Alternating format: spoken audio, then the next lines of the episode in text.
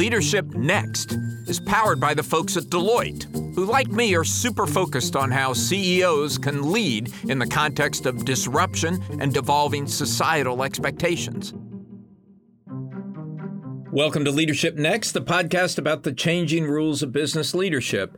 I'm Alan Murray. My co host, Ellen McGirt, is on vacation this week. Uh, so I've got to handle this one all my own, but I'm really excited about it. I'm with a woman who I've gotten to know pretty well over the last few months, Revathi Advaithi, who is the CEO of Flex, which is one of the biggest companies you may have never heard of, but you're going to hear a lot about it in the next 30 minutes. So, Revathi, thank you so much for being with me. Alan, thanks for having me. I'm excited to to talk to you about you know manufacturing and the world of flex. And all that is going on in the world. You touch so many parts of it in so many interesting ways. But let's start with the basics. Explain what flex is and what flex does. Absolutely. So alan flex is the third largest manufacturing company in the world. We're um, a 24-ish billion dollar company revenue wise and we make probably products that touch you every day, everything you can think of from medical products to consumer products that you use in your home to automotive components. So we make a little bit of everything. We but they uh, they never they never say flex on the package. They never say flex on the package. We design and manufacture mainly for our customers. Some of them we take to market ourselves, but they usually B2B, so they're not seeing it every day. In fact, my kids showed me a TikTok video that was going viral this past week about a Spotify product that was getting shipped from a flex location. And they said, Mom, what is this? Are you making this? Can we have one of this?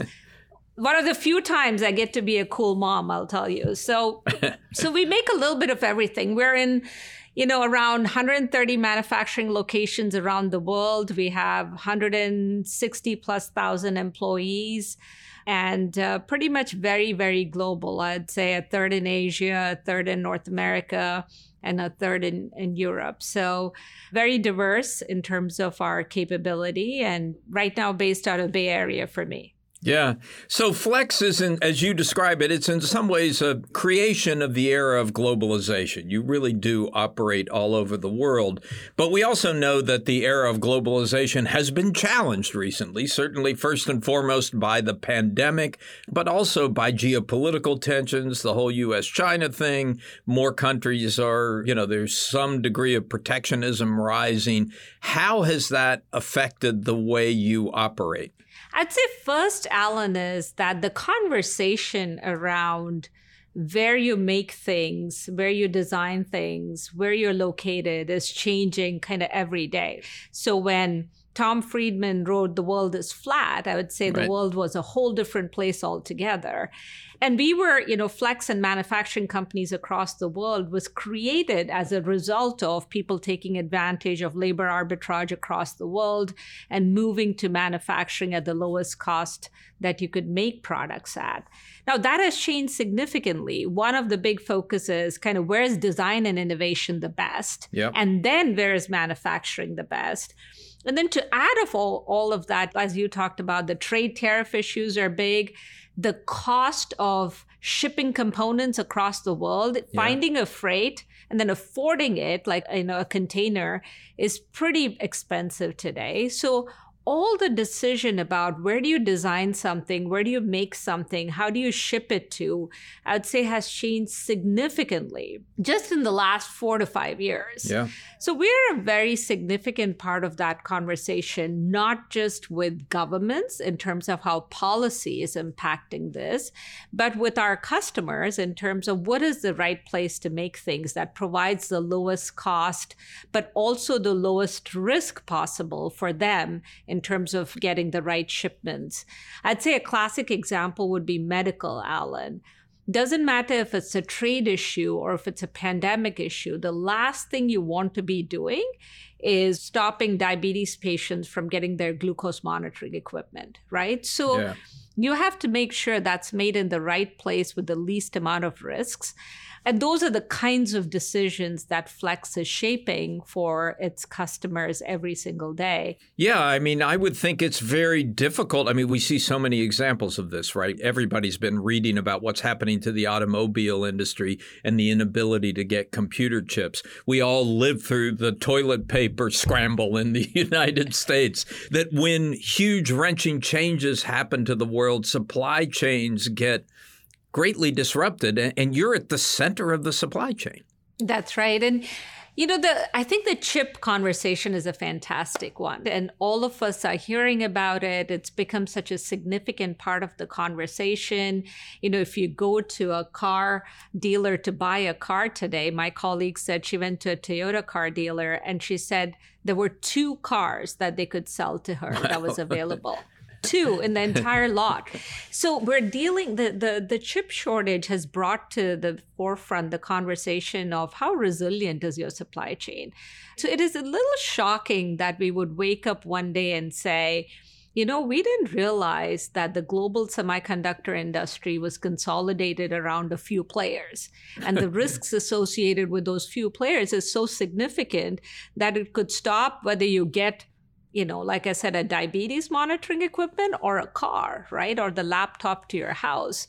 So it is great that we're having those conversations and the diversification will happen of the supply base in important areas like that. But I would say that there's a lot of work to be done. The $50 billion, you know, bill that the US just passed is I would say the tip of the iceberg. There is so much work to be done to kind of look at the supply chain all the way through, including rare earth metals that go into these kinds of components.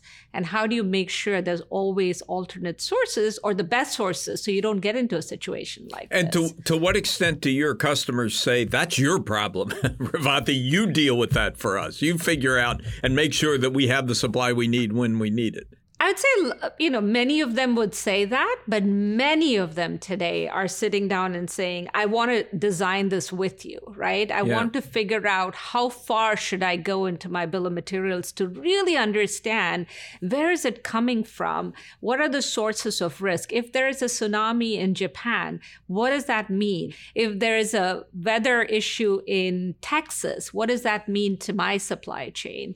So having those conversations with customers and the ability to have those conversations with customers has become pretty significant today. Maybe two years ago, they were saying, you know, I think you know you'll figure this out. Now they're all saying i want to work with you in redesigning this.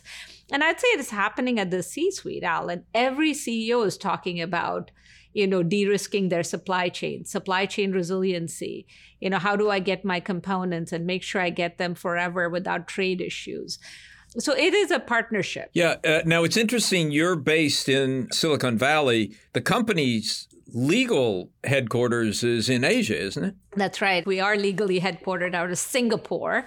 Yeah. But, you know, it was originally founded here in the Bay Area by the founders really? and um, has had a pretty significant presence here in the Bay Area for a while. And, and do, are you there because the design talent there is so strong? Uh, you probably don't do a huge amount of manufacturing in the Bay Area. We have a pretty significant presence in the Bay Area in terms of manufacturing, huh. which is a combination of design it's a combination of prototyping manufacturing with our customers. So they're able to come into different locations here in the US, including the Bay Area, and then actually be able to transfer it if they need to to other parts of the yeah. world. So we manufacture right here, close by, two miles down the road for many customers. And some of them come and build their prototypes here, and then we move it away for them. I think you said you were the third largest manufacturer in that's the world. That's that's right. an impressive statistic, but it also had to be a tough position to be in during the pandemic. Uh, you had to keep your factories open, you had to supply your customers. How did you do it? Yeah, so Alan, it was my second year, starting my second year as CEO in this job. I had just joined and gone through the whole trade issue and the impact of that and you know waking up and figuring out that suddenly the world's going to shut down when people needed computers in their house. You know, suddenly you're ordering coffee machines like there's no tomorrow. You know, does the data center infrastructure that needed to be kept running? I just heard the Best Buy CEO talk in your last podcast about how they went to curbside. Well, we had to get all those products to our customers and then to Best Buy for it to show up in curbside. So the responsibility was very significant because the biggest issue was it was a human crisis. So when you're asking 5,000 people to show up in a factory to make a product, the first thing that was in my mind was how do you do it in a safe way? And should you even ask them to show up, right? And what is the right thing to do? And what we have uh, only three values, Alan, and one of them is we do the right thing always, right? So, as an example, we're shut down in Malaysia in the middle of the crisis. A lot of data center infrastructure products come out of our location in Malaysia, and we needed that to keep a lot of our customers running. And one of the CEOs called me and they said, Hey, listen, you need to figure out how to get your employees back. And the first thing I said was, Not till it's safe, right? Not till we know for a fact that it is safe, because that was in March, April, when nobody knew what the right thing was. And we were learning every day. And so, till we could do that, which we did in a short week's time in terms of having safety protocols and all that, we didn't bring back our employees. We were very comfortable with that situation. Wow, you must and have had after, some you must have had some angry clients though. You know what is amazing about it, Alan? Almost every customer CEO understood that it was a health and human crisis hmm. and doing the right thing. In fact, you know, this particular customer called me back in a month's time and said, you know, I applaud you for just doing what you did because the way you did it was so much safer because as our employees came back, they felt so much better about it. All our customers loved us for that, right? That's that was kind of the most important thing yeah, did it affect shipments and did we have to ramp up, ramp down? All that is true, but I think I didn't have a single customer who told me focus on your people first and that's not that shouldn't be the most important thing you do. I'm here with Joe Ucuzoglu, the CEO of Deloitte US, which is the sponsor of this podcast. Joe's one of the most thoughtful people I've met on the topics we discuss here every week. Joe, thanks for joining. Alan, pleasure to be with you. Joe, leadership in crisis is very different than in normal times. You have to make these gut wrenching trade offs and very fast decisions. What kind of advice do you give to leaders who are navigating these very choppy waters? There are a few critical dimensions that have to come together seamlessly. You obviously need to be able to get to the right decisions quickly, and that takes the ability of the executive team and the board to synthesize large volumes of information, to make sense out of uncertainty, but just as importantly, communicate those decisions effectively to take your whole organization on the journey, demonstrating a sense of calm and confidence, finding that balance of delivering candor and straight talk, while at the same time laying out a vision that's optimistic, instilling confidence that great organizations will come through challenging times with strength. There has to be a light at the end of the tunnel. That's not an easy task. I actually view being realistic and credible around the current situation as the price of admission to be able to talk to your people about a more optimistic future. Joe, thanks very much for joining us. Thanks for having me.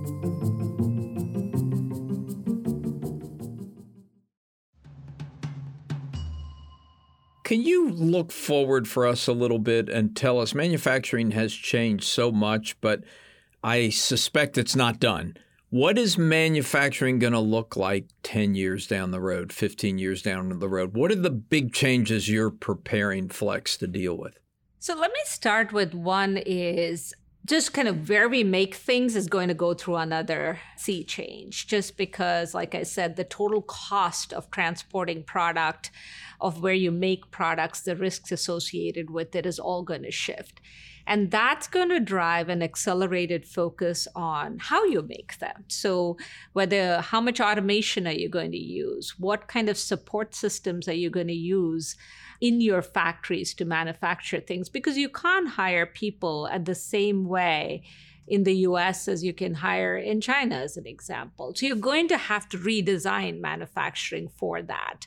I'll just give you an example, Alan So, in the past, most of our program ramps or product ramps would happen with teams of people traveling somewhere in the world, you know, sitting down and ramping up a whole factory to bring on a new product. We went like overnight everything virtual. So a customer could kind of dial into a factory. Their design engineers, our design engineers could all work together and virtually ramp up an entire program. And that's how things work today. So if you think about that, everything is going to be digitized replicating things in a digital way is not going to be hard. And now you move forward to how will a factory floor look like? The automation level is just going to increase so significantly because labor constraints will continue to be a huge issue. That's kind of what's happening today, and we're going to continue to see that. So we believe that in the future, I give this example often when you order a coffee machine, you probably want to customize it and design it exactly the way you want to design it. And you want it to show up in your doorstep like two days later, right? And for that, manufacturing has to rethink itself. So it has to be fully integrated in terms of automation. It has to be humans playing a very intelligent work in terms of how planning works. How do you produce the specialization required for your red coffee machine versus my green coffee machine? And how do you do all that in the shortest amount of time? So this intensity and the need to satisfy what I buy in the shortest amount of time is met. So you're going to really see a whole redesign, I would say, end to end on where things are made, the level of automation, customization that'll drive how manufacturing works. And then I'd say all the intelligence that goes into designing it so you can get the product whenever you want it in the shortest possible time. So lots of change ahead will require a lot of investment on Flex's part, I would imagine lot of change and lot of investment. I like to paint this story, Alan. So my first job in the US was in Shawnee, Oklahoma, in this small town near Oklahoma City. And I would drive to work every day, one hour for my morning shift at 4:30 in the morning to get ready for my shift and start our whole shift off in the morning. And in the future, any person driving into a factory to start their work probably have already seen kind of the work instructions, have already got a hmm. virtual mm. planning going on that has happened in mm. their car or ahead of time as they got up and saw their phone. And as you walk in, your computer and your machines are all programmed to start off what you're supposed to do, you know, well ahead of just walking in and manually doing all that, right? That's how the world of manufacturing is going to look hmm. different from where we are today. I'm glad you mentioned Oklahoma because I want to talk more about your personal story and how you got where you are. I mean, you're running this big global manufacturing company. I think this year there are only 23 women on the Fortune Global 500 list, so you're one of 23. That's a very small number. We can talk about that in a minute. But but I think people would love to hear your story of how you got there. How did you achieve this? Alan, I'm not sure most days, um, you know, how it happened, I'd say. But, um, you know, I grew up in a family of five girls in India. I lost my dad at a very young age, and my mother was, you know, a single woman with kind of no education, bringing up five girls in India. And that itself is a story on its own. And, um, you know, I went to engineering school in India and did mechanical engineering because I was very hands on. I was the only one in my class of, uh, you know, men to do mechanical engineering. And then I'd say I always knew when the world was going towards IT and you know all of that. I always knew I wanted to like do something that was more mechanical that I could visually see that I was passionate about. So I took like factory floor jobs, right? That was the first job I took and as a manufacturing supervisor and I loved it. And my whole when you learn to work in Shawnee, Oklahoma or Hutchinson, Kansas, understand what makes people who they are and what makes their life who they are. I'd say I went from being this engineer, manufacturing person to kind of say, I just wanted to know what makes people tick. And I'd say that's kind of what started my whole leadership journey. Yeah. Did you get formal leadership training or did you learn on the job? I'd say I learned on the job, you know, and had a lot of amazing people around me that I could look at and learn from.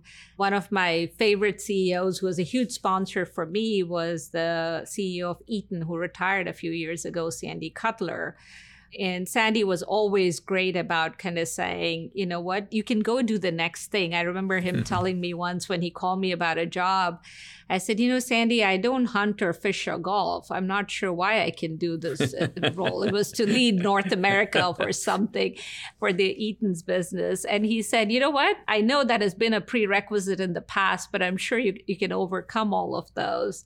And then my family and I, we picked up and moved so many times. We went wherever people asked us to go do the next thing. My first son was born in England when I moved from Kansas to England. You know, we moved to uh, Shanghai, China for a few years. So we just kind of traveled the world getting to know people. And I'd say my leadership story is just because I love surrounding myself with people that I enjoy learning from. And I'd say work is just an after product of it. Does it give you any insight into why there are so few women at the top of Fortune Global 500 companies? Why, why there aren't more? Alan, I'll tell you, I'm a huge believer that we don't have enough sponsors. Even people talk about it so much, but when the rubber hits the road, I see it in organizations I am in, right? When the rubber hits the road in terms of making a decision for that next job, there isn't a person sitting and saying, I'm okay with putting this person forward. You know, somebody would say, I don't look like you, I don't talk like you, I don't walk like you, right? So, because of all those reasons, you don't fit that job profile. And that is the wrong way to make decisions because most women would say our skills are different, our leadership skills are different. Like I gave you the hunting, fishing, golfing example, mm-hmm. right? I thought that was the criteria for the person who got the job, right? And um, I'd say somebody has to say it's fine that you know you don't have those skills, but you have these skills. And while we talk so much about it, it is not changing. Alan, I'll yeah. give you a statistic that bothers me a lot right now. If I look at the number of women who are applying for kind of flexible work, like at Flex, we're providing, you know, if you're sitting in an office, you can provide flexible work and you can work from home. 65% of the people applying are women. Yep which is fine because you know we probably need that flexibility. We have childcare we have to think about and all of that. But think about how that affects future promotion rates. Think about how that affects more sponsorship decisions when they happen so I'm a huge believer of there aren't enough people sponsoring women. And then I'd say on the side of women, you know, we have to step forward and be willing to take more risks, right? That we'll go jump in and do a job that we think we're not very comfortable with. And we don't do that all the time. Yeah. And something needs to change there pretty significantly for this to work. Are you doing things inside Flex to provide that kind of sponsorship you're talking about? Yeah, absolutely. So we're changing everything from policies to just providing flexibility so we support women wherever they need it. But in terms of actual sponsorship and decision making, we're just starting to hold people accountable for it, right? We're saying at the end of the day, there's no reason we've committed to 50 50 gender parity in, in leadership positions for a company like Flex, which is you talk about tech world not having enough women manufacturing, manufacturing. is a whole different ballgame. And, and where right? are you? You're committing to 50 50. Where are you now? We're kind of in the 20s. So we have a 30% um, gap to go. But it's very doable, Alan. Frankly, I've, this is very clear to all my teams. This is very doable because this is not about not having enough women who are available to be promoted. It goes back to the decision of are you making that decision to promote? And yeah, it's about hiring people and finding the right skill set, but we have enough women that we can promote to get to those levels. And it all comes down to sponsorship. So at Flex, we do great when we measure things. So we're measuring the heck out of it. We're looking at why people are making certain decisions.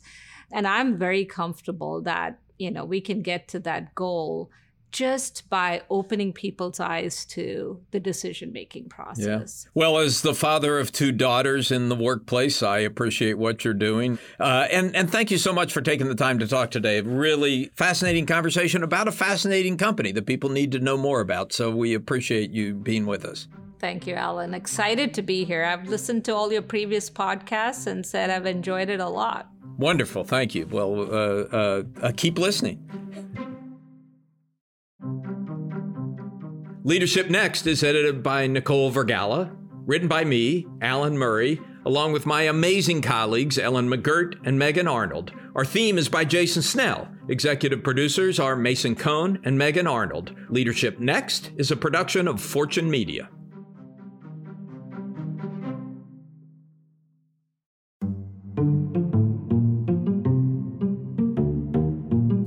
Leadership Next episodes are produced by Fortune's editorial team. The views and opinions expressed by podcast speakers and guests are solely their own and do not reflect the opinions of Deloitte or its personnel.